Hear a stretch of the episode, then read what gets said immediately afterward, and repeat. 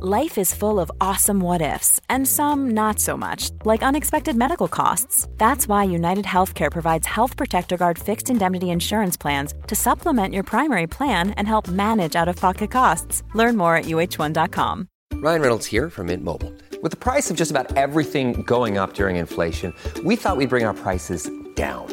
So to help us, we brought in a reverse auctioneer, which is apparently a thing. Mint Mobile unlimited premium wireless. Ready to get 30, 30, bit to get 30, bit to get 20, 20, 20, bit to get 20, 20, bit to get 15, 15, 15, 15 just 15 bucks a month. So, Give it a try at mintmobile.com slash switch.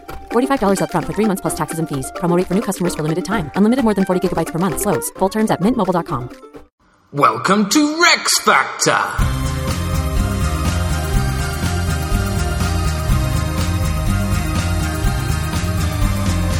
This week, Henry II, Henry VIII, and Victoria.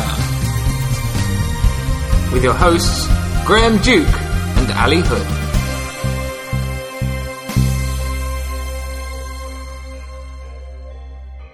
Hello. Hello. And welcome to Rex Factor, where we have reviewed all the kings and queens of England from Alfred the Great to Elizabeth II. We identified 18 monarchs that we thought stood out for the rest from the rest, and we are now doing the playoffs where we decide which one of those 18 deserves to be crowned the Rex Factor champion. We had the first round in which nine of those 18 were knocked out, Yes. and we're now into the semi-finals, three groups of three from which the top one will go through To a final of three. the grand final. Voting is decided by votes from me, Mm-hmm. Me.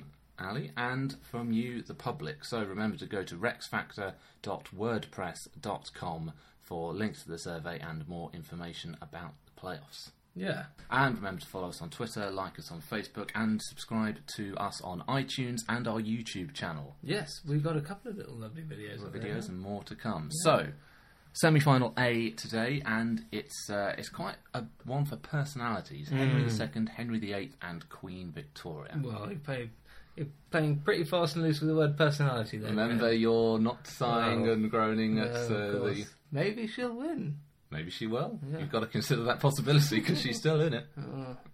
So, what we're going to do with this one, similar to the playoff episodes we've had before, but this one's going to be a bit more biography heavy. So, previously we focused a bit more on the events and kind of the key stuff that they did because we had to fit six monarchs into each episode. This one's going to be a bit more about them as people, their character, their personalities, and what sets them apart, but still obviously covering the key stuff. Yes.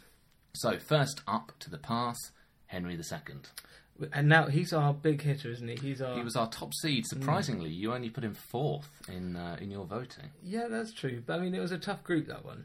Henry's born in 1133, which was 881 years ago. That's a long time ago. Came to the throne in 1154 when he was 21 years old. The right age. Exactly. And the context for his reign was, of course, the anarchy. So his Yeah. grandfather Henry I had been very successful, but his only legitimate male son died. Only left his daughter Matilda, Yeah. Matilda wasn't really supported at court by Henry, was unpopular marriage to Geoffrey of Anjou, and her cousin Stephen of Blois nicked the throne while she wasn't there. Yes. But she didn't take it lying down, and so they had a 19 year, pretty much civil war, which is all a bit grim. Yes. Nasty, nasty. Uh, but Henry II, he got f- involved for the first time in 1147 when he was just 14. Oh yeah, he went over, didn't He he? r- went over, he ran out of money, and of course, Stephen, being such a nice guy, paid him his money to help him go home. Yeah. There you go. On your way. Here's a fat lunch. Back to your mother. Uh, but in 1153, he was recognised by Stephen as his heir when Stephen's son Eustace died. So in 1154, Henry becomes king. Right. Nice. But he's facing challenges uh, 19 years of civil war, financial difficulties, castles that all the nobles own that are completely Yeah. impenetrable, powerful earls, border territories in Scotland and Wales have been lost, and royal control is really, really diminished. Thankfully, however, Henry is a rather different character to Stephen. He certainly is. A description from Gerald of Wales, of Oh, Henry II. A man of reddish, freckled complexion, with a large round head, grey eyes that glowed fiercely and grew bloodshot in anger, a fiery countenance, and a harsh, cracked voice. His neck was poked forward slightly from his shoulders, his chest was broad and square, his arms strong and powerful. His body was stocky, with a pronounced tendency towards fatness due to nature rather than self indulgence, which he tempered with exercise. Well, he sounds, sounds like a sounds more like a bull. Well, yes, he's a bit of a bull, and uh, he's always on the move. He's very much a force of nature. And again, Gerald, lovely name, Gerald of Wales. He's always um, affiliated with Manor Beer Castle in Wales. So Ah. if you're in Wales, check it out. It's lovely. It's the most beautiful, picturesque s- spot. Where I'd is- say. where is that? It's in Pembrokeshire.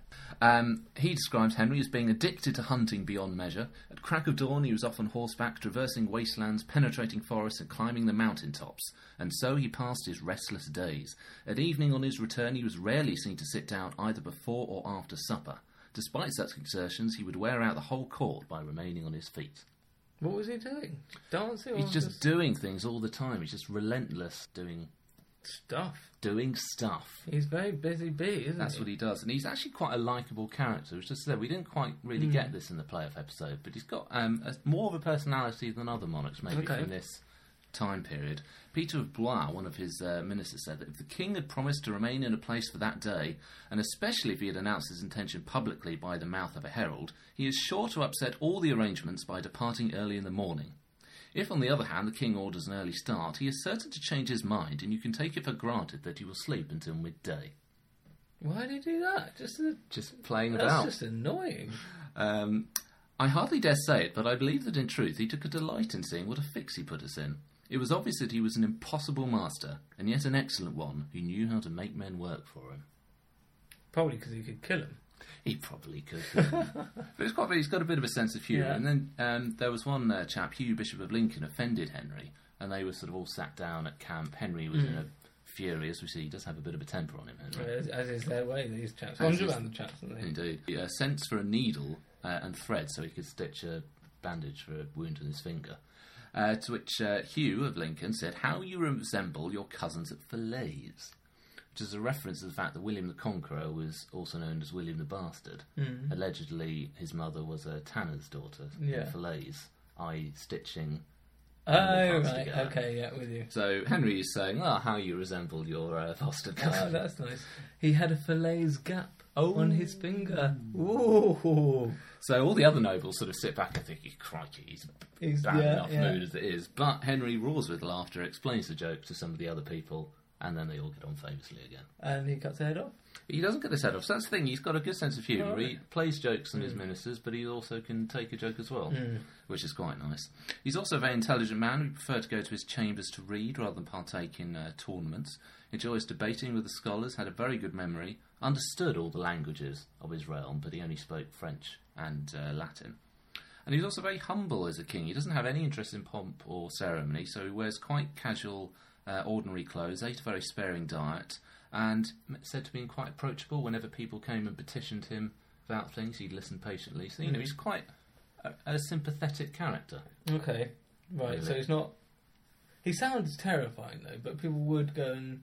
Well, I think he's terrifying if he if he gets cross, but otherwise he's approachable. He's quite relaxed and quite Okay. casual. He's not. If you think of, sort of Richard the Lionheart, who when, even when he was imprisoned was basically standing as if he was on his own throne, telling everybody how much better he was than them. yeah, okay, yeah. Uh, but he becomes king and he does really well. He re established royal control after the anarchy, destroyed new castles or brought them under his control, and he shows a genuine interest in improving the lives of his subjects, take great interest in laws and reforms, and particularly the start of what we call English common law. Yes, I like this bit. And he marries Eleanor of Aquitaine. Yes, of course he does. Incredible power couple. This is she was the wife of Louis VII of France, but she didn't really like the stuffy French court and divorced Louis only to marry Henry about uh, just a few weeks later. Scandal. Well, exactly. Uh, Henry ten years younger than her as well. Mm, Scandal. Um, but they're an incredible couple. Henry at this stage, he's young, ambitious, he's just become king of Mm. England. Eleanor is this incredible woman. It's probably the ultimate royal couple in that sense of all yeah, the yeah. monarchs. Powerful. Pengelina. Very nice. Something like that.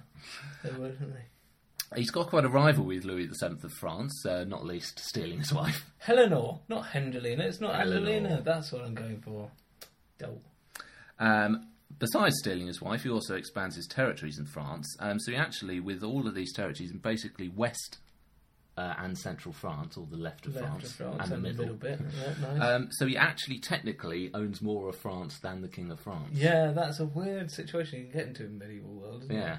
Um, hugely powerful, though, but sympathetic as Henry is, he does have a bit of a temper on him and No. it can land him in trouble. Um, there was one stage we talked about previously where, when somebody praised the King of Scotland, Henry fell out of his bed, screaming around, tearing up his cover, and stuffing the mattress into his mouth because he was so cross. What? What? A, co- that's quite an overreaction. That is a bit of an overreaction. So it's quite easy to see that when he shouts about something, you might imagine that he Mm. wants somebody killed. yeah. So when he has a conflict with the Archbishop of Canterbury, Thomas Becket, Yeah, it all goes well, I don't know. They solve it, solve it, and Well, they they sold. Becket had gone into exile when they had a dispute over the Church reforms. When Becket came back, excommunicated three people as soon as he came home. why? Uh, just messing. Yeah. Oh, that's that's going to stir up trouble. Henry had a bit of a shout at dinner and how unhappy he was, and four drunken knights who overheard him went to Canterbury Cathedral and hacked Thomas Becket to death at the altar of the cathedral. Quite a rational response, I'd say. Very rational, very understandable. Yeah. We've all been there. Oh, and tell me about the amount of times I've had priests hacked to death. but the Believe- Mm-hmm. next morning, people were a bit peeved. morning after. Exactly. Um, scandalised the whole of Christendom. Henry really under threat um, of excommunication, of invasion, of all sorts of things. Becket was canonised and Henry had to do penance. So apparently, 80 Canterbury monks gave him the rod, Oh yes. yeah. i.e., giving him a hit, literally with a rod. And this is when he's dressed in sackcloth and all that jazz. Yeah. Which, to be fair, being a humble dresser, Yeah, he may probably well have been thought, wearing yeah, anyway. Quite snappy. Yeah. Good that you were dressed down for the occasion. what? what? Um, and he actually uses it to his favour. So he visits Becket's shrine about 10 or 13 times and really promotes it Oh, as right. a destination. So he actually benefits from it. So when he spends an all night vigil there during a rebellion and then the King of Scotland Mm-hmm. got captured, he was like, ah, see, Beckett has forgiven me. No, Mm-hmm. Oh, nice. Well done. So before William III invented PR, Henry II is. Uh, Invented PR. invented PR. His big problem, though, is his actual family. Yeah, he had problems there. He had problems. The sons, uh, the young Henry, who was actually crowned joint king during Henry II's reign, Yeah. but died before Henry, so never got the throne. Richard the Lionheart, of course, Geoffrey, and King John, Oh, him. all grasping for land. Henry trying to sort his territories out in such a way that will allow them to get what they want. Um, he had a painting at Windsor Castle of a parent eagle being attacked by its four children. Really? Yeah, which This is is a not so subtle a PR very message. pointed reference. Eleanor of Aquitaine, things turn a bit sour. Initially, a very fruitful marriage, lots of children, but tempestuous characters. They fall out, particularly when Henry has a rather public affair with a woman called Rosamond Clifford. Right. And Eleanor encourages her children to rebel against their father. Which they do in 1173 to 74, the Great Revolt. The young Henry is upset at the lack of power that he's got, despite being effectively joint king. So, an alliance with the kings of France, uh, King of Scotland, various sort of counts and dukes uh, in France, as well as Richard the Lionheart and Geoffrey, they all rebel against Henry. But he sees it all off, defeats them, brings them all back in. And forgives him? Well, he does actually. He forgives. He's very forgiving of them. Apart from Eleanor of Aquitaine, who he imprisons, he actually effectively just lets them all go back as they were. Well, she didn't actually rebel. She fostered it. She But- did. But Well, c- clearly she was the dangerous one. she was. She was so cool. she was. Um, they do start to die, sadly. 1183, the young Henry was planning another rebellion with Geoffrey, um, but died of dysentery. Um, and Geoffrey died in 1186, an accident in a tournament. So he loses two of his sons. Ah, now my scandal sniffer says scandal. Oh, wow. Well, let's see. dropping Hmm. like flies here. But actually, Henry, as we said, he does forgive. So when his son, Hmm. the young Henry, was dying, Henry II sent him a ring as a sign of forgiveness. Did he get it, or did you just? Go, He "That's a did, nice and he ring?" was wearing it when he died. Okay. Clasped me to him. Well, after he died, Henry II said, "He has cost me much, but I wish he lived to cost me more." Oh, that's sweet. Philip Augustus uh, is the cunning new French king. Uh, initially friends with Geoffrey, but he then tries to drive a wedge between Henry and Richard the Lionheart, Richard being the next in line. And 1189, um, with Richard wanting to go on the Crusades, Henry is delaying things, and Richard thinks, oh, he's just going to give the throne to John while I'm away. So Richard and Philip rebel, take Henry by surprise, probably already dying from a bleeding ulcer, tired of all this relentless Moving. moving Yeah. um, forced to submit to terms, collapses into a fever on hearing that even John had abandoned him, and dies in 1189, 56. Not a very good end. Anyway, that's the life and times and character of Henry II. Okay. Next up, Henry VIII. Oh no, here we go. We all know this guy. Yeah.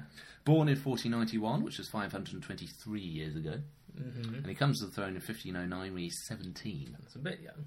It is quite young. He's just on the verge of Mm. turning 18, though, so he doesn't really have a minority. He grew up in a very female orientated household, so with his mother, sisters, grandmother, Margaret Beaufort. Mm-hmm. And it does seem to have shaped his attitude, so he's spoilt, rather rotten, and he has a rather romantic view of women. That's good. It is. But- But, it's a bit unusual for it the is time, very so he's not unusual. so. Yeah. Well, Well, unusual for him, from what we know. well, I mean, there's plenty of evidence that he liked women. You Well, don't- that's true. You don't marry six times and cut two wives' heads off if you haven't got a certain penchant. You haven't got a romantic bone in your body if you haven't Exactly. cut a man's head off, a woman's head off. Well, he's done both. Yeah, that's true. Very liberal. His older brother, Prince Arthur, uh, of course, is meant to be king, married the Spanish infanta Catherine of Aragon, but died soon afterwards at the age of 15. So Henry unexpectedly becomes the heir. And he's a bit of a caged bird, kept under very tight watch by Henry VII when he becomes uh, the heir. Given no responsibility, no kingly schooling, he's kept indoors and out of public. But Henry is a very Henry VIII is a very vainglorious, vibrant personality, desperate to get out. Do we have any record of what Henry VII thought of Henry VIII? I'm not entirely sure. I suppose. I mean, very cautious man, Henry VII. Yeah, I w- can't imagine they'd have got on. and he probably was a little bit, uh, Bit nervous. nervy, yeah, or How wary you'd have of thought. him, certainly, yeah, yeah. think, "Mm, something not quite civil servicey about you. Yeah. Uh, but sure enough, uh, 1509, he comes to the throne and he's very popular when he becomes king. Okay. So we think of him now as being this sort of big, fat, monstrous tyrant. But at the time, he's just on the verge of turning 18, resembles his maternal grandfather, Edward IV, so he's very tall at 6 foot 2, at a 32 inch waist and a 40 inch chest. That's big, isn't it? Well, it's the chest is big and muscly, Yeah, but yeah. the Waist is 32 inch slim, waist yeah. Mm. is slim, so you know that's the good sort of V Olympic shape. gymnast Mm. V shape, exactly. Straight auburn hair. And uh, Piero Pasqualigo in uh, 1515 uh, said, His Majesty is the most handsome potentate I ever set eyes on, with an extremely fine calf to his leg, Oh, which at the time racy. was quite the uh, quite the thing. His complexion very fair and bright, with auburn hair combed straight and short, and a round face so very beautiful that it will become a pretty woman. And he was proved right. Indeed. So Hen- Henry's quite hot Yeah. in this young Hot age, stuff. and uh, he's also a lovely, lovely guy. No, he's not. The philosopher Erasmus described him as a man of gentle friendliness and gentle in debate. He acts more like a companion than a king. And Thomas More said he makes every man feel that he is enjoying his special favour. Right. So I've written this as the Clinton touch, which maybe is not quite what I intended to imply, but he's got that, he's got that way of making you feel like you're the most important person Yeah. in the room. He's got Yeah. that popular touch, that that star quality, Mm. dare we say about him.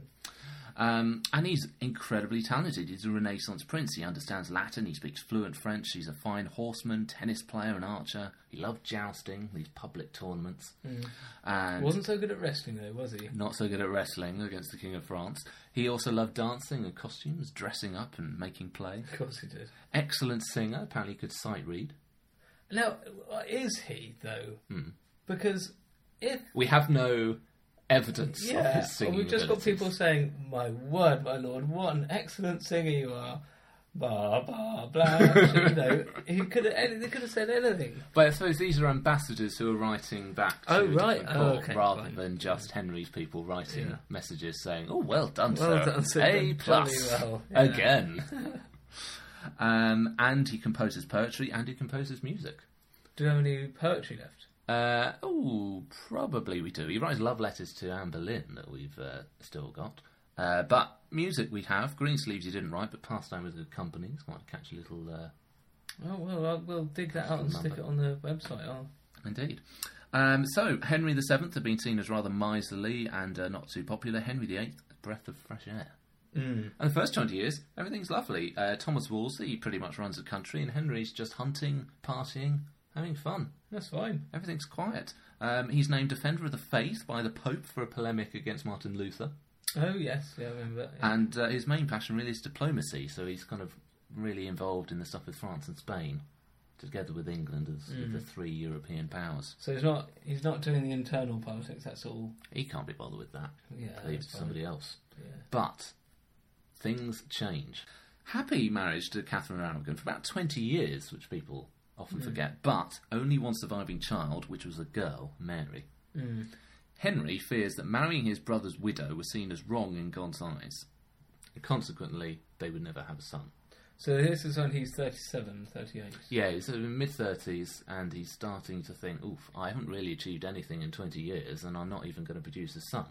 Midlife crisis. For the Midlife medieval crisis, of days. Mm. course. Wars of the Roses, still within living memory for some people, doesn't produce a son. It could be absolute chaos. Mm. So he is obsessed by this, and he's also obsessed with Anne Boleyn. Yes. Falls head over heels in love with her. As I said, he writes her uh, love letters, sends her gifts, and again, it's something we don't tend to associate with a lot of monarchs other prior to this period. This sort of very lovey-dovey, emotional. Mm. Yeah, a bit, kind a of bit thing, of the but- soft side. He's uh, he's love struck. He can't help himself. Um, ardent romantic and needing a son, couldn't just have her as a mistress. He actually had to marry her. But for some reason, Catherine of Aragon isn't too keen to go quietly about this. She won't have the marriage annulled, and the papacy won't do it either because of being controlled by Spain and Catherine of Aragon being Spanish.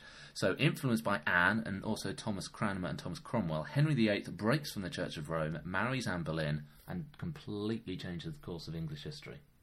Yeah, you just slip that in there. Breaks the church of Rome. That is that is huge. Doesn't have a son with Anne Boleyn, of course, so he got her head off. Yeah. But finally had success with Jane Seymour, his third wife. Huge celebrations at the birth of Edward VI. Um, over 2,000 rounds of cannon fired off at the Tower of London. All Paris churches in England uh, ringing peals of bells in celebration. And Henry openly wept when he first holds Edward in his arms. Perfect. Uh, devastated, however, when Jane Seymour died shortly afterwards. And uh, again, his emotions at the fore. He wore black for three months, uh, a little proto Victoria, Mm-hmm. perhaps. Perhaps. Uh, didn't remarry for three years, Which is going somewhere. which is going some. Uh, but of course, the biggie here that has come about is the Reformation. 1534, the Act of Supremacy, he declared supreme head on earth of the Church of England, inferior only to God. But this really raises monarchy to its most powerful point in history, defines England as an independent sovereign nation. It's a real cut from the rest of Europe and uh, changes the religion after almost a thousand years. And as you said, the effects are still being felt today. Yeah, totally. Yeah, it's, it's it's such an impact. Properly good scandal.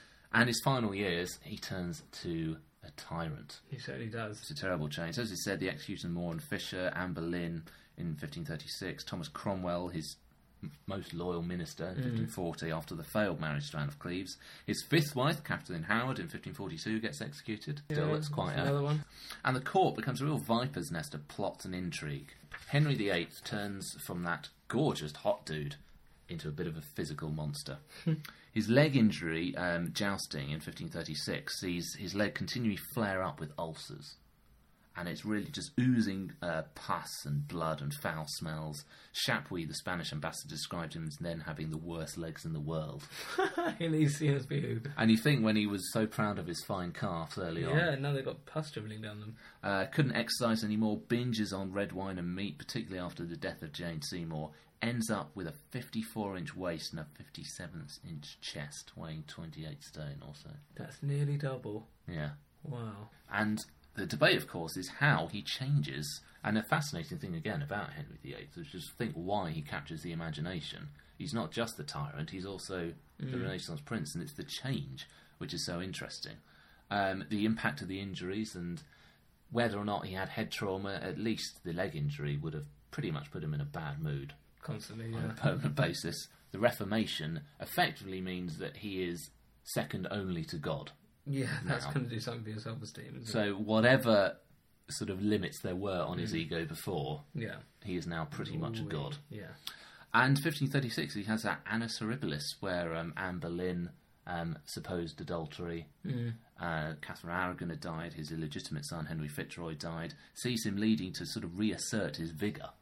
So he grows a beard, which is a sign of virility, of course. Okay. And Holbein, that's when he does that famous portrait that so Oh, yeah. dominates our Yeah. view of Henry VIII Yeah, and completely. monarchy. It's all really him just sort of trying to get on the front foot again. And thereafter, he's very suspicious. So anyone that slightly appears to have failed him in some way, Head off. head off. That's yeah. That's the response that we know of Yeah. Henry, isn't it? But still, through all of this, it's weirdly relatable. So it's interesting seeing how events shape him. He's not just this relentless sort of like Henry Mark V. He's emotional. Things happen, and it affects him, and it changes him. He mostly marries for love rather than politics. Emotional letters to Anne Boleyn, mourning Jane Seymour, crying over Catherine Howard's adultery, and happy tears for Edward the Sixth. Yes. midlife crisis, as we said, finds himself without really having achieved anything, and always this sort of fear of his own mortality. And indeed, he said himself, "Time is of all losses the most irrecuperable, for it can never be redeemed for no manner price nor prayer." Sympathising there. Hmm. Yeah, that's that's always tricky. Finally, dies in 1547. Um, surprisingly, that he actually made it to 55, given Yeah. the state that he was in. But for someone who's so healthy as a young man, it's another rather early death. And it's and this is what we came across before. That it was such a short amount of time. The Henry that we know Hmm. is just such a small amount of his life. It's only really sort of the last 10 years. Yeah. And there's all that stuff before that gets compacted into sort of two sentences, Hmm. Yeah. and then the Henry we know is the very, very last bit. So that's Henry VIII. A bit of a roller coaster. Yeah. Next up, Queen Victoria. Do okay, we have to, right? Born in 1819, which is 195 years ago. And she comes to the throne in 1837. So again, very young, only 18 years old. Yes, that's true. 195 years ago, that's not long ago at all. And given that she reigned for so long, Yeah. when we're dealing with such big numbers, that's so recent. big thing at the start for her is the Kensington system. Her mother had married the Duke of Kent, who wasn't liked by the king at the time, George IV. Kent died soon after Victoria was born, leaving her mother isolated and you know, without any friends. So she comes to rely on the head of her household, Mr. Conroy. Good looking and ambitious, takes control of all of her affairs. Rumours about whether they were lovers or not, but the important thing is that he's basically running the show and she relies on him. And he wants to ensure his future position. After George IV dies, William William IV comes to the throne. Rex Act winner. Yes. He didn't have particularly good health, No, but robust enough. robust enough, but it was clear that he wasn't going to last a very long time. And Victoria at this point was a few years short of turning 18. Conroy thinks that keeping Victoria under his thumb ensure that when there is a regency, he and the mother will rule the roost, and then he can give himself money and land and titles. He's himself made man at this point. Yeah. So, Victoria uh, is kept separate from court, educated solely at Kensington Palace. Her every movement is controlled. Couldn't even go downstairs without somebody holding her hand, That sounds awful. even when she's, you know, 17. Yeah. Had to sleep in her mother's bed What? with her mother again until she's 17. Wow. Um, didn't have any childhood companions other than Conroy's own children, who were basically just spying on her. Right. So it's a re- not a very nice uh, period for growing up. Conroy puts lots of pressure on Victoria, tries to get her to sign documents agreeing, guaranteeing his position as head of her household when she becomes queen. But Victoria is a typically stubborn Hanoverian. Perfect. She's got a bit of metal and she resists Conroy. Um, so even though she was ill with stress, she keeps on refusing Conroy. It's very much a sort of a Disney story Yes, it is. That's a really good point. Yeah. young princess, the evil Conroy. And William IV held on for long enough that she turns 18. So the Lord Chamberlain, the Archbishop of Canterbury go from William's deathbed to Kensington in the early hours when it was still dark. Victoria comes down in slippers and a cotton dressing gown and learns that she's the Queen of England. And she's having a he- hand held as she goes down those stairs, presumably. But not anymore! but not on the way up. The thing I really liked about Victoria, and it probably went the other way for you, unfortunately, is that we get so much of her. Yeah. Yeah. So that's- her diaries and letters. She wrote something like two and a half thousand words a day for Oh. all of her adult life. boy, she does. And she emphasises her feelings as well. It's one of the nice things. You really get a sense of how she feels about stuff. So she underlines words, sometimes two or three times, exclamation marks at the end. Mm. Yeah. Sort of like a teenager, really. Yeah, completely. her writing. And um, her early years, she's uh, she's quite short. Mm-hmm. Very short. In fact, she's about four foot eleven. That is very short. Sorry if any of you are four foot eleven, but that's It's quite that's short. pretty small. Mm-hmm. Uh, quite inclined to plumpness. Uh, classic Hanoverian profile with quite prominent nose and slightly goggly eyes. Uh, blue eyes and long flowing hair. You're describing a muppet. Which Muppet? Well, that one I'm thinking principally of the one who plays saxophone in the band. Oh, I'll post a picture up of it on Facebook. Um, but we don't associate Victoria with um, anything involving mirth or happiness or humour or anything. But this is what contemporary said, Dame Ethel Smythe. So awe inspiring was the first impression that I should have been terrified but for the wonderful blue childlike eyes and the sweetest, most entrancing smile I have ever seen on a human face. Again, does he just want to be in royal favour? These are diaries. These are just diaries. Mary Ponsonby said no smile was the least like it, and no shadow of it preserved under the evil spell of the camera. It came very suddenly in the form of a mild radiance over the whole face, a flash of kindly light beaming from the eyes. That's a smile, all right. That's- So she, you know, she's a very, as a young girl, she's very, well, a young woman rather, she's cheerful but headstrong, so she's quite obstinate, Mm. like all Hanoverians. Uh, but she's very expressive and emotional. She has her insecurities, and remember, her upbringing is quite difficult, so she's going Yeah, to have a lot of yeah. uh, troubles there. Very stressful childhood, and quite naive about the world as well, because she's so isolated. yeah. It's again quite similar to Henry VIII in a way. They both had quite claustrophobic Yeah, upbringings, true, true. Mm. really, and both quite emotional and quite insecure in many ways as well. Um, she had a reputation of being a gobbler with her food, Oh, what, a go- oh, oh She right. gobbled. Yeah. uh, ate a lot and quickly. Again, Henry VIII is a, Yeah, that's true. And again, quite a lot like a Muppet, I'd imagine. uh, a keen artist as well, and she had a real sense of humour. Did she? Mr. Creevy said uh, she laughs in real earnest, opening her mouth as wide as it can go.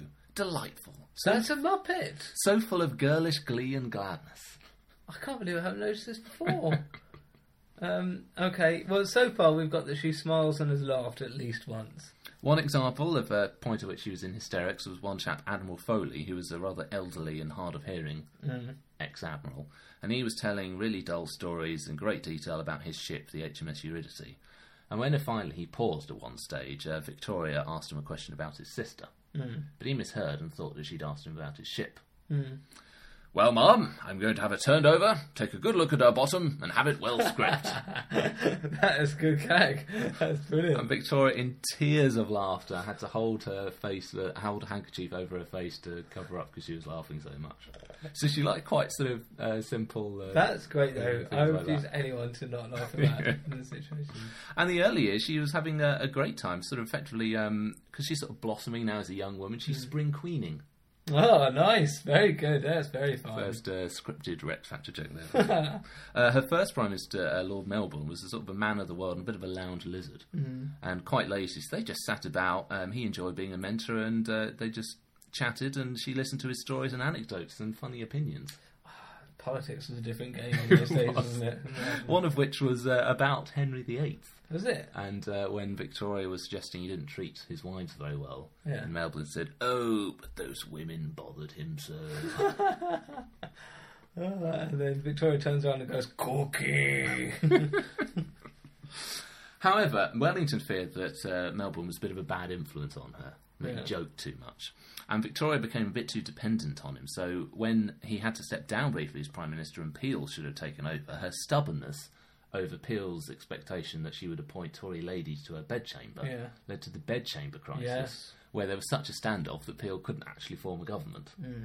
Uh, which Victoria was delighted about, but there was a sense that maybe she was just a little bit too wild and temperamental at Okay. this stage. But as you said, she needs a man, and she found a man. Did, yeah. Prince Albert. Uh, three months younger than Victoria, he'd had an unhappy childhood as well, uh, but had a very sort of strict morality, hard-working, intellectual, and public-spirited. So he's much more grounded and sensible than Victoria, He's the Kermit to her Miss Piggy. if you will. Mm. Uh, so initially, Victoria doesn't like the idea of getting married. She didn't want to lose her independence. But the second time she meets Albert, she falls utterly in love with him. It was with some emotion that I beheld Albert, who is beautiful. Albert really is quite charming and so excessively handsome. Such beautiful eyes, an exquisite nose, and such a pretty mouth. It's a bit like Henry VIII again, isn't he? With, Well, yeah, with his mouth and his curls and all that. with delicate moustachios and slight but very slight whiskers. A beautiful figure, broad in the shoulders, and a fine waist. That's that is a frog that she's describing. That's fine. Yeah. They get married and become the model family, a very large family, lots of children, and they're determined to end this scandalous Hanoverian court. No more debauchery, the middle class ideal, things like the, sort of the Christmas with the, Yeah. the trees, white wedding dresses from Victoria's wedding, all this sort of thing. They're the ideal. Okay. Sadly, however, Albert dies in 1861. And we never hear the end of it. Victoria is quite upset about this. Um, she wears black for the rest of her life, preserves most of the rooms in the palaces exactly as they'd been when Albert died, including laying out like his clothes and shaving stuff and things like this. Uh, but she had really relied on Albert. You know, we sort of we dismiss her a bit for it now, the fact that she grieves. But you know, this is the the love of her life, and nine pregnancies, postnatal depression. She'd been so reliant on Albert that she pretty much loses all sense of purpose after he dies. As she said, My nature is too passionate, my emotions too fervent, and I am a person who has to cling to someone in order to find peace and comfort. My life was dependent on his. I had no thoughts except of him. My whole striving was to please him, to be less unworthy of him. Yeah. And so that's it then for the next how many years? Well, uh, she she largely abandons public life. Yeah. We have a bit of an empty throne at this point, other than when she opens memorials to Albert, of course.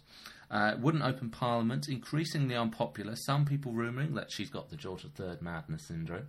Yeah. You can see why they'd think that. Republican elements even start to spring up. Voices start to say, "Why? Why do we even need a queen if you know, no one's there?" The Prince of Wales is a bit rubbish as well. Mm. Get it done point. fine without. Uh, but she gradually returns to the fold. Her gilly, John Brown, becomes her Aye, aye. chief servant, uh, helps her regain her confidence, fills the vacuum for a supportive person to lean on. The flattery of her Prime Minister Disraeli Yes, she loved it. and her dislike of her other Prime Minister Gladstone coaxes her back into politics. Yes, by force because she hated himself. Yes. So she's getting involved again, boosted by sales of her journal, her Highlands journal, where she sort of did paintings and little writings about holidays and the Highlands. Had a difficult relationship with her eldest son, Bertie, the future Edward VII, had blamed him for Albert's death, but he fell almost fatally ill with typhoid fever exactly 10 years after Albert had died. Nation was on tenterhooks. She was at his bedside, and when he pulled through, there were national celebrations, and Victoria agreed to have a ceremony procession through London in which she and Edward were in an open carted carriage. She raised his hands, waving to the crowd. Back. She's back. She Ten years is later, back. she's back. and she is hugely popular for the rest of her reign. Two jubilees that she enjoys uh, the Golden Jubilee in 1887, the Diamond Jubilee in 1897. And this is the period of empire, her as this sort of Britannia figurehead. Disraeli pursues this sort of jingo. Jingoistic line, expanding territories, getting huge public support as a result. She's delighted Victoria to be named the Empress of India. Yep, everyone would love that. Gladstone she really hates, uh, doesn't like his high church seriousness and radical policies, um, so she supports Salisbury, um, the Tory opponent of Gladstone in the later years, against things like Home Rule, that kind of thing. So she's really getting involved in diplomatic stuff with the Empire, the politics at home, and all the Prime Ministers. And the Diamond Jubilee 1897 is made a festival of empire, um, so she really is literally the embodiment of Britannia, and there is a photo of her smiling at the procession in public. So you Photoshop? slowly moved. I think it might be real. Really? A real photo. How kind they are! No one ever, I believe, has met with such an ovation as was given to me. The crowds were quite indescribable, and their enthusiasm really marvellous and deeply touching. Well, yeah. I mean, why why were they so happy? Do you think? Because they loved her. She's hugely popular. She's the centre of this Victorian age. This is the Jubilee, isn't it? yeah. Oh, okay, right. Sorry, I thought for a minute we were talking about when she went around with Bertie. Ah, So no, a no. lot of people were saying, "Who's that?" That's here for ten years. Who's the little lady in black? She finally dies in 1901, uh, unlike the two Henrys, not entirely before her time at the age of 81. And uh, it's national mourning when she dies. The Spectator magazine said, We have come to the end of a great and glorious epoch. We have reached our zenith, and the nation must now begin to decline. By the Kind of glorious- true. I mean, it's not at And it its is. height, but you can see there's there's a line drawn there. It's a the height of natural its division. power, if not Yeah. quite of its territory. Yeah, that's true. And that's got to say something for the, the hold that she has over the country. That when she dies, everybody thinks, oof, think things are going to get bad now. Well, it's, I suppose because it was such a long period and such a long period of prosperity and success and stability from her, at least, and it was so, Yeah. so many years, that when that ends, you think it's like an earthquake. Things you've always taken for granted shift, and you're like, oh, God, what does the future hold? Yeah. I can imagine it would be a bit shaky. So, those are all the life and reigns. Let's uh, not quite as much detail as we've done previously, but let's have a little reminder of how they were each of the factors and how they stack up alongside each other. Okay. Bartolinus! So, Henry II. Yes. I mean, on one level, it's amazing. Undoubtedly. First off, he comes in, breaks all these sieges with the castles, builds new and better ones. Dover, of course, Yes, that's a biggie. incredible castle. Previously, everybody used to lay waste to the land around a castle and just besiege it, but Henry just gets all the resources he possibly can Hmm. and just goes straight in. As we man of action, he doesn't Yeah. wait around. Oh, no way. He's got somewhere else to run off to th- Yeah. later in the day. And uh, apparently, he was actually besieging a castle in Normandy when he came to the throne. When he, when Stephen died in England, Yeah. his friend said, "Oh, you better rush over before someone else gets there." Yeah. To which apparently he said they wouldn't dare Oh, nice. finish besieging the castle and then went Yeah. over to become king. That's true, though. Who could possibly have managed Hmm. Exactly. that after the anarchy? Till he'd had any of his sons, there was nobody in the world Yeah. that could possibly threaten him. Um, and his Angevin empire is just huge. I said Anjou, Aquitaine, Normandy, Maine, Poitou, Mm. Gascony, uh, Bordeaux, Brittany, all the left and middle of France. It's huge. Uh, what, I mean, what other powers were were what were the other major European powers at the time? France, but he had bigger territory than the Yeah, King even though of France. technically he was a vassal of the King of France. It's Yeah. a bizarre relationship. Uh, Spain wasn't at its height. Not really. I mean, the Holy Roman Emperor would have been the other. So major Mm. really, force. in the world that they knew it, Yeah. he was he was as I mean, it was a huge empire. I mean, Hmm. Victoria by then we discovered the entire world, but um, but these guys, Europe was it really? Yeah, and I mean, it's more, I think, than Edward III ever, ever Hmm. had. Cool. Um, so that's incredible. And the thing I really love is, like you said, that energy, the way that he just zoomed around. Yeah. Because he was always on the move, not just, it wasn't within England, it was all across his territories. Uh, Peter of Blois said he never sits unless riding a horse or eating. In a single day, if necessary, he can run through four or five marches and thus, foiling the plots of his enemies, frequently mocks their plots with surprise sudden arrivals. Uh, Herbert of Bosham describes him as a human chariot, and Louis VII said he must fly rather than travel by horse or ship. Yeah. Scotland is subdued as well. William the Lion captured when attacking Alnwick in the Great Revolt, made to submit to Henry, and has southern Scotland garrisoned by, English, troops. Yeah, nice. Pretty impressive. And of course, he sees off that Great Revolt against Louis VII, his sons, Alan of Aquitaine. Yeah, he's a everybody. survivor, that's for sure. Yeah. The thing we had against him, which wasn't quite so hot, was that partly the Angevin Empire isn't really a centralised empire like Victoria's empire. It's just lots of territories that he's going to give away to his sons when he dies. And it's always kind of defensive patrolling stuff. There isn't really a big battle Yes. that we can identify. He isn't conquering. Yeah, and he's got he's got no need to actually seek out more territory, so it's just it's just consolidating. Hmm. Hmm. So, With the knowledge that it's going to get split up at his death. yeah. That's not so hot. Up until the 1170s, Henry's the prime mover. He's this force of energy who's just dominating. Once the sons start coming of age, Henry's reacting to events. Yeah. He's okay. Hmm. no longer really in charge of his destiny quite so much. He's still keeping a lid on it for the most period, but it does end a little bit ignominiously. And it's his last words, apparently, were uh, Now let everything go as it will. I care no longer for myself or anything else in the world. Shame. Shame on a conquered king. So his last words were that he was a conquered king. Hmm. Wow. But he's not really a conquered It's not king. really. Yeah, it's good. I think I think actually it is good. We've given good scores to other people who are consolidating. Yeah. And uh, this was European territory at its height. Yeah. It's jolly good. Henry VIII is less good. He is pretty bad. But I mean, he idolises Henry V, so you know he wants a bit of military glory. He does have the Battle of the Spurs, in which the English cavalry took the French by surprise and forced them into flight. I kind of feel with Henry though, he would be the most boring chap at a dinner party because every time it'd say, "Have you heard of the Battle of the Spurs?" It'd, be like, it'd all get inflated, all the stories. And, oh, He's dining out on that one for years. And what would happen is that someone would who was there would say, "Oh yeah, wasn't that just quite a minor skirmish?" And you weren't actually there, were you? you were looking the other way while everyone else suddenly charged off. So you didn't actually technically take part in the battle, did you? And didn't you? "Ah." 1550, uh, 1544, another French campaign led 40,000 int- uh, troops into France and besieged Boulogne. Uh, bombardment and undermining saw him capture the castle and the city. And he made good use of that, and we still got it today. Or did he lose it? Uh, it pretty much got lost within a few years later. And it wasn't all that impressive because, being quite big at that point, he actually had to be lifted onto his horse by a crane. Oh, Henry, it's not. I mean, it's not good. I mean, he probably. I know everyone invents PR, but he probably invented PR with his Holbein portrait because he, he looks so powerful there. Like that, you don't imagine someone wiping his bottom and sticking him on a horse. they don't show that bit in the oils. Not often, certainly. um, he does do some actually good things. Military developments, the device forts all along the coast. Yeah, that's cool. Used cartography, quite advanced um, form of defence. Uh, he only inherited a handful of ships, but he builds 50 specialist warships during this period. Um, so, you know, there are some quite important developments. And there's a great victory in, uh, at Flodden in 1513. James IV of Scotland and most of his nobles are killed.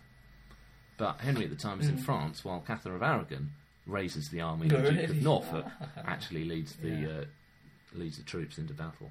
and it's not it's not uh, it's fighting to maintain his, uh, the sovereign territory, not expanding it, which is still kind of what I think they'd want to do there. Well, you wouldn't want it in a modern king, but uh, yeah, it's not good. Yeah, he wants to be an emperor, but actually he's too fond of red wine chicken. Yeah.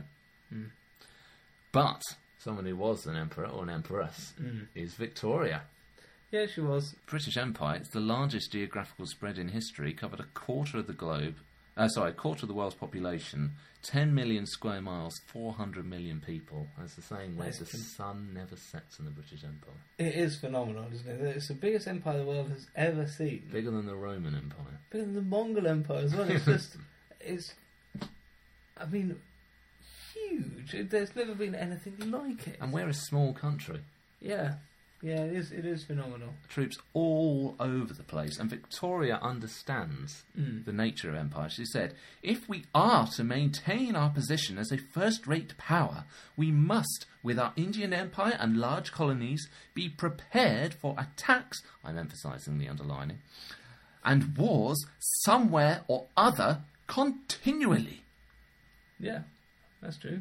Yeah, she's got her finger on the pulse there. Actually, gets involved Crimea and Boer wars. Um, as you were getting obsessed with, she's knitting socks. Well, this is it. You see, like these other guys. I know she can't, um, because they're not allowed in battle at this stage. But there's something about the Knitting others. socks. Yeah, there's something about the other. There's something about the fact that her reaction or her response is to knit socks. It's That's- not the most Rex Factory response, is it? It's not her only response. It's one of the No, things. but you think of Elizabeth giving a speech at Tilbury, and Yeah. you know, getting armoured up, and uh, Victoria says maybe they maybe they've probably got quite chilly feet. well, I mean, t- which was more useful to the campaign, Well, socks or a speech to the people that weren't actually out at Yeah. Mm. sea fighting the battle? She regularly reviews troops, made a point of waving them off. Yeah, Uh, sock in hand. Sock in hand. oh look, I've invented the sock puppet. Early step towards the Muppets. Well, that's true. There you go. um, involved in establishing the Victoria Cross, Yeah, came up with the motto for it. lest thy feet be cold. and uh, she's a very old woman in the Boer War. Yeah. But it gives her a new uh, sense of life. She visits the wounded, sends supportive letters to generals. And uh, when she was meeting with the rather downbeat minister, Hmm. when they were experiencing some defeat, she rather put him in his place. Hmm. Please understand that there is no one depressed in this house. We are not interested in the possibilities of defeat. They do not exist. Yeah, I suppose they've never known defeat. Is So it? this is like you know, sort of woman into her late seventies and telling this sort of younger minister, "Oi, buck up your ideas and stop Yeah. being so defeatist. We're going to win this war, damn it." Yeah, yeah, that's pretty cool. Um, with eh, the tricky thing with the British Empire is that again, there aren't really those big epic battles. There's no Trafalgar, or Waterloo, which have been earlier in the century. And there's quite a lot of unimpressive campaigns. You know, defeats to the Zulus, um, defeats to the Boers, the first Afghan war where the army gets wiped out. The Crimean War is the only one where all the big powers are against each other. And that's all a bit of a mess. Oh, we managed to do another Dunkirk there with the Charge of the Light Brigade to turn Charge of the the Light defeat into Brigade. some sort of weird victory.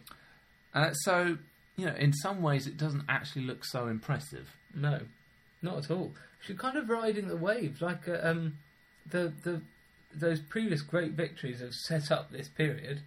She sits on the wave and surfs it, and when she, when she dies, the wave sort of crashes, and everyone's going, "What's left?" There's- I don't think there's uh, Though at the same time, it it is incredible the fact that there are all these little conflicts. But the British Army is so small relative to the population that it's ruling. yeah. To keep all of these places in check, To keep a quarter of the world's population in check. because it's not the entire army in one country that gets defeated by the Zulus. It's one little division in this bit, and there's another one in another bit, all over Africa and India and North America, Australasia, and New Zealand. It was the navy, wasn't it? none of them really have a great battle or kind of campaign or conquest to impress. But certainly Henry II and Victoria, they do have massive empires. Yeah, not even Henry II has No. one. That's weird. They're three three massive monarchs. Yeah, and yet, Not a single yeah. yeah, defining battle between them. Weird. Scandal. I think they make up for it here, though. They s- well, some of them do certainly. Well, um, I mean, Henry II has a bit of your standard promiscuity about 11 illegitimate children, Nothing. uh, nicks his wife from the King of France. um, imprisons her for most Yeah. of the reign. Uh, but I think, let's be honest, Thomas Becket, the Archbishop of Canterbury, is hacked to death at the altar of Canterbury Cathedral. Everyone, every British um, schoolchild, I still think learns this, or or at least knows this. It's, it's how many years ago? Getting on for eight hundred and fifty. Yeah, yeah. It, that's that's really hard down the the years. That one is it? That's proper front page of the century review of the century. Thomas Becket. And he, you know, he fears excommunication. He pretty much hides in Ireland for two years. Did he? And as he's then doing his penance, the monks giving him the rod. It's it's an incredible scandal. That is that is well up there, if not the top scandal. But Henry VIII certainly gives it a good go. If there's anyone to challenge him, it's this man. bit of a scattergun approach when it comes to scandalous murders. He really Yeah, he's- thinks, let's just be absolutely sure that I've nailed this one down. How many have I killed? One more. Just one more will do it. One more. That's the same approach to eating. Six wives, yeah. uh, and Catherine of Aragon was his wife from 1509 to 1533. So his last five were in the space of about seven years. That's phenomenal. I still, every time I hear it, can't get my head around that. Races through them. Yeah. Uh, he breaks from Rome, almost a thousand years of Catholicism. I mean, that's more punchy, really, isn't it, than Beckett? I mean, Beckett is your traditional scandal. This is really deep, deep trouble. I mean, uh, the fact that there's still people being killed today. uh, I mean, that is amazing. I mean, he gets should get eleven, really. Dissolving the monasteries, um, his ex- all the executions. I mean, all the ex- we can actually forget them. He's done it. He's got the thing. If you, he's he's Mike Tyson hit, hitting the thing at the fair. It's already going ding ding ding ding ding ding, ding and he's carrying on hitting it. Uh, and lest we forget, he did behead two of his six wives. Yeah, I mean that's that's coming at the end of that list. Yeah.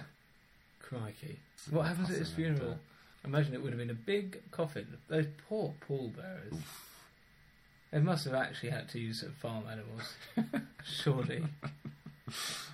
I mean, he was the size of a farm animal himself. Yeah. Yeah. We're going to need a bigger coffin. Yeah, we certainly are. Now, come on, give it to me, Victoria. What have you got? Bit of a girlish crush on Melbourne. Bit of a girlish crush. After all that, crikey. Rumours that she was uh, a lover with, uh, uh, that she and John Brown were lovers. Mm, so she got nicknamed Mrs. Brown. Oh, naughty. Uh, she wanted to write a biography um, of him after his death and dedicated a second Highland journal to him, Uh, the first one having been dedicated to Albert. And she had secret instructions for a lock of uh, John Brown's hair and his uh, ring to be put in her coffin alongside stuff for Albert. Alright, so there's another rumours thinking, oh, did they secretly get married? Was there something there? It's, it's a little bit. It doesn't quite compare with Beckett and No. everything Henry VIII did, but, you know, that's, that's moderately scandalous. Moderately, how how likely do we do we think it is really? Surely Surely not. not, Surely yeah. she didn't. Um, She so- could. She'd have felt like she was um, betraying Albert. she would. No way. I think Mm. she just needed a man to She was support very her. fond of him. I Yeah. think. Yeah. And so when it comes to scandal, Victoria doesn't really stack up. No. I mean, Henry II, Henry VIII, the, the Rex Factor winners, these two are the. Oh, it's, I, it's incredible they're in the same group. Really. Yeah. Really, I mean, the three. I mean, we're going to get this with all of these nine, but I mean, those are that's a, we've got the height of empire. Henry VIII. I mean, many tourists to England would see that him as just the face of a king. I mean, yeah, I mean, this is um, a little. the winner. Some, some props are uh, our playing cards that we used. Uh, front of it, Hmm, Henry Henry VIII, VIII. yeah. Bizarrely, Mary the First as well. And uh, little uh, little book I've got, a little handy pocket guide to the Hmm. kings and queens of England. Who is the only face on the front cover? Big fat Henry. Henry VIII. Um, so you've got Victoria completely symbolising Britannica, uh, Britannia, um, Henry VIII symbolising the monarchy, and then the Rex Factor points winner. Yeah. Amazing. Subjectivity. Henry II is probably one of the few monarchs we can say actually seems to care about improving the lives of his subjects, Oh, okay. which is a nice trait to have. As you said, he's got quite a more sympathetic personality, particularly when we compare it to Yeah, uh, Henry VIII. certainly. Although Henry VIII had his little tear in Earlier his- on, yeah, yeah, earlier on, yeah. Um, improve law and order after the anarchy. Biggie, of course, is uh, the Assize of Clarendon, 1166, proved a major development towards English common law. Establishes the principle of trial by jury, uh, where 12 lawful men had to report under oath any accusations of any crime that they were aware of. Henry takes a strong personal interest in law and justice, said to have lain awake at nights thinking of legal language and changes and things like this, debates things with his ministers after he's been hunting all day and charging off to France. Mm. And he comes back and is like, So, code 129 stroke 6. Uh, I was thinking. Uh, and he's very generous as well. 1176, there's a famine in Maine and Anjou, so Henry, Henry sent grain to feed 10,000 people, employed Templar Knight to distribute one tenth of royal court food to the poor, protected victims of shipwrecks, and penalised anybody who robbed them, which they had a tendency to do. Good. So, you know, he's doing nice things. Henry VIII, not perhaps so much. quite so public spirited. Yes. No. Sure. Yeah. In his favour is the Renaissance print stuff, really, you know, debating theology as a young man with More and Erasmus, the athlete, the musician, the composer, built more palaces than any other monarch before. Hampton or Hmm. Court, since. lovely. Hampton Court is gorgeous. Didn't technically build it, but he enhances it after, taking, after nicking it from Wolsey. Promotes new uh, new men, very able men like Wolsey and Cromwell and More, of course. Uh, some of England's best ministers, really. And he's very wily in the way he operates, so that the ministers always take the fall and the quite literal hit. Henry VIII has found a way to rise above it all. Yeah. So you've got all this stuff going on, but Henry isn't threatened by any of these plots. They're all below him. Right. So he's managed to set himself up with the supremacy and all of this as really the most powerful monarch in history. Yeah. No. He is. He's the sort of zenith of uh, of power is of, of all of the kings we reviewed, really. And what does he do with it?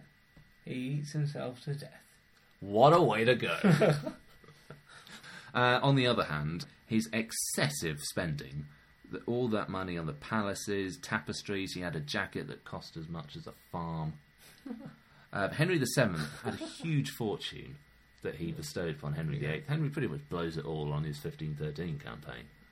Constantly in debt, it's only because of the dissolution of the monasteries that he is able to go off spending again. So, really, because of him, his successors are reliant on Parliament for taxation. So, you can really see a, a l- sort of dotted line towards Charles I and the Civil War Yeah. to an extent. Yeah, I mean, I, I suppose it could be that as a good thing or a bad thing, but Hmm. it's, it's a definite link. Yeah. Um, he's too lazy to get involved in governments and administration, so unlike Henry II laying awake at night thinking about the law, um, Henry found writing tedious and painful and just tended to delegate everything to his ministers. Yeah, I can sympathise with that. Uh, and the, the Reformation and the dissolution, it's, it's not a great uh, thing for the subjects to have such a fundamental change that you are forced to comply with. No, I mean, yeah, a, a, a spiritual or moral issue as well. that You have no choice over. Yeah. Pretty bad. I mean, it's you know, it's personal choice as to whether you prefer the uh, the impact of that now as to the kind of country Mm. But at we the are, time- religion. But at the time, Yeah. it's quite an upheaval. And he was never fully Protestant either. He never made his position entirely clear. So this allows divisions at court to fo- to really Mm. cement because it's not actually clear which one Henry supports. So actually, he Because he's still taking mass, isn't he? Still Which taking is mass, though, Now yeah. a very Catholic idea. and he's the tyrant. Really, you know, more nobles executed than anyone before or since. Wives, ministers, courtiers, all at risk. And, you know, he's the only really genuine English tyrant. Really? Is there any other? Well, I mean, well, obs- Cromwell.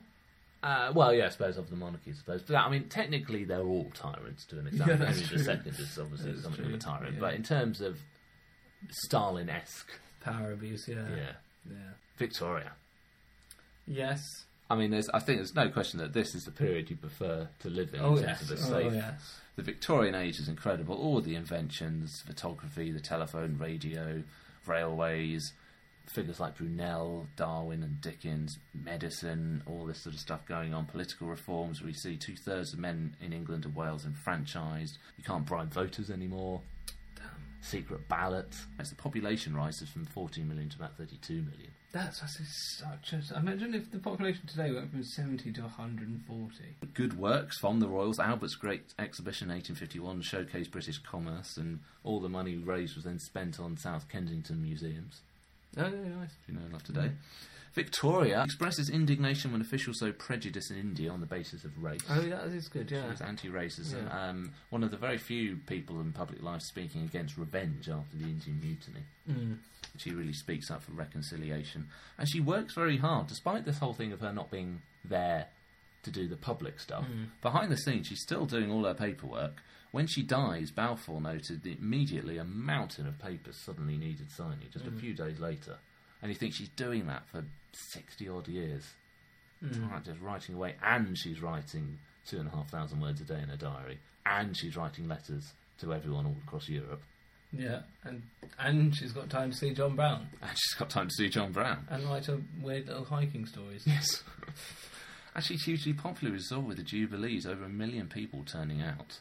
And her sort of slightly conservative, imperialist, sort of nice views, it probably genuinely reflective of the age. Mm. So she's not an empty figurehead who just happens to be sh- queen. She genuinely personifies the Victorian age. Yeah, we So spoke she about is this before. What it is. Yeah, the Victorian values aren't just. I mean, the the, the, the name Victoria because of the ruling monarch at the time, but they, it's deeper than that. Isn't Hmm. Yeah. it? she is those values. They're Victorian slash Victoria's values. Yeah, exactly. Yeah. Uh, against it, it is, of course, still a hard period to live. Mass urbanisation, the population increase puts on pressure, a surfeit of cheap labour, poverty, lack of housing, so you've got slums, child labour, all these sorts of things. In Ireland, of course, Mm. ah. potato famine, uh, something like a million died and a million emigrated. Population fell by about 20 to 25%. Food still being exported. So ours doubles and that go, drops by a quarter. Yeah. These are huge social changes. And of course, as I think you may have criticised her before, we do have the weeping widow phase, Yeah. where she's not really doing an awful lot, but yeah, she does come through it. No, you've done a lot to sway me back. To be honest, this time. So, you'd want to live in Victoria's reign, but Certainly. Henry II does try to improve. Henry things. II, I think, yeah, uh, um, the impact of what he's done is still felt today. I mean, surely Victoria's are as well, but it's proper groundwork stuff. Really, really major. Like a trial by jury. Yeah. That's brilliant.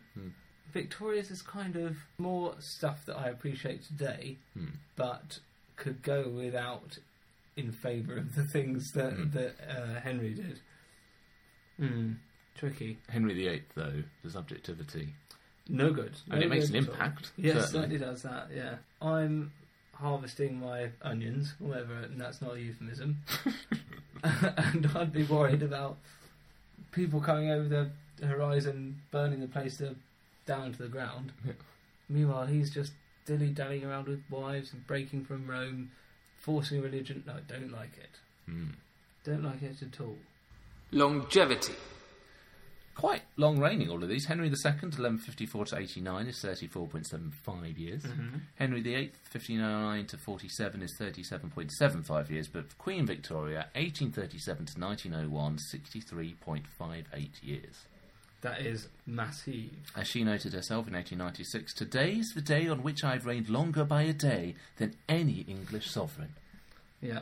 And she is still the longest reigning in history. By She's got a couple of years left we before did this last time. so I Elizabeth can will remember take it now. over. Yeah. Getting closer and closer. Mm, Does she in her diary have a little um, like countdown in the top left hand corner, or a flick thing? That'd be brilliant if she, because everyone tr- imagine treats those diaries with such respect and sort of white gloves. No Just one need some- realises. No one has realised. Yeah, you flick it, and the, all of the letters make a giant sort of magic eye as you do it.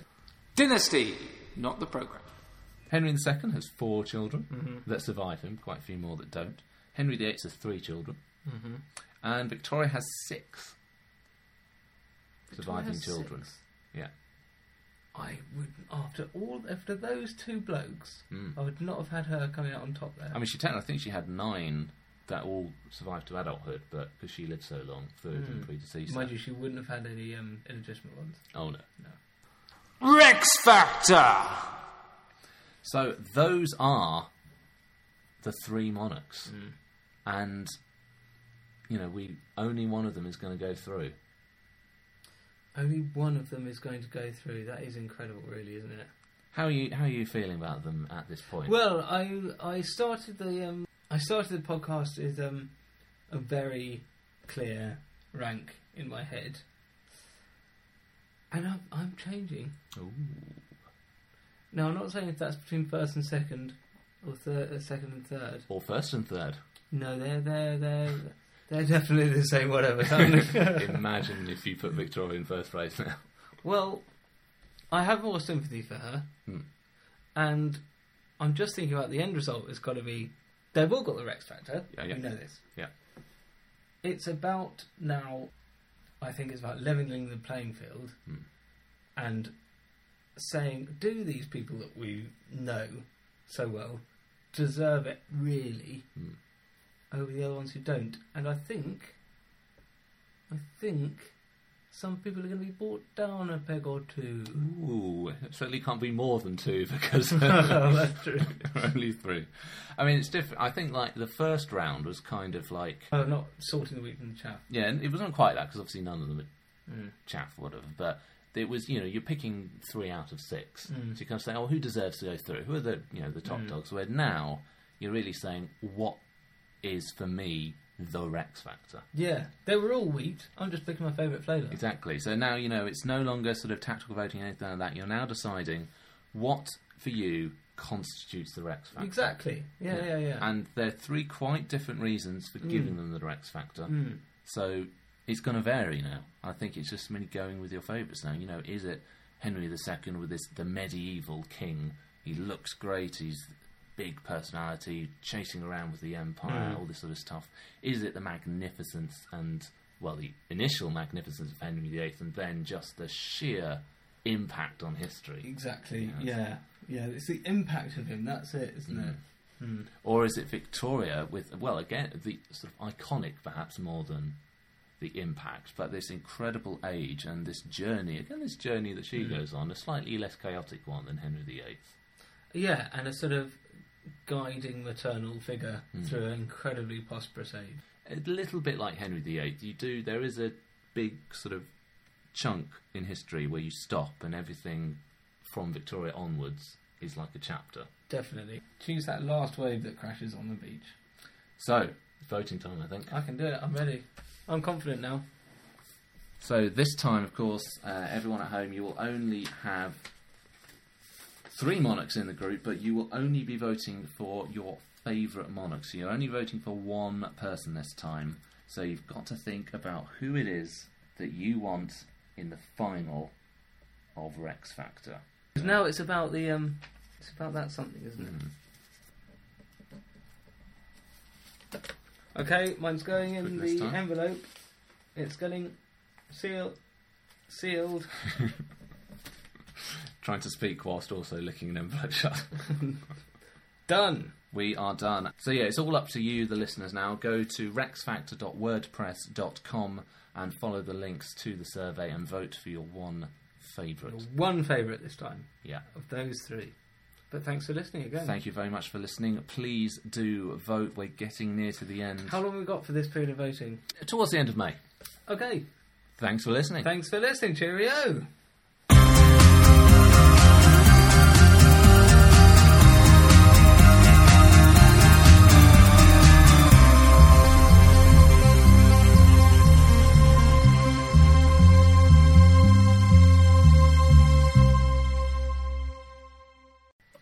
and Sorry.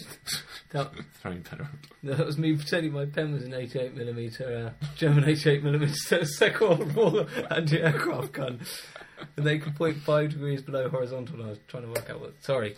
Eye on the price. Eye on the price. This episode is brought to you by Etsy. Sound the gifting panic alarm. You need to get an amazing gift. Wait, no, the perfect gift. Relax. Now you can use gift mode on Etsy. Gift mode on Etsy takes the stress out of gifting, so you can find the perfect item for anyone and any occasion. It's easy. Just tap or click gift mode on your Etsy app or Etsy.com. Then answer a few short questions about who you're shopping for and what they like. And Gift Mode instantly gives you curated gift ideas based on hundreds of personas.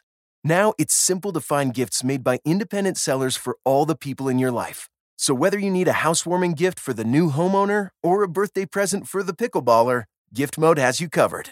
Need to find the perfect gift? Don't panic. Try Gift Mode on Etsy now. Ryan Reynolds here from Mint Mobile.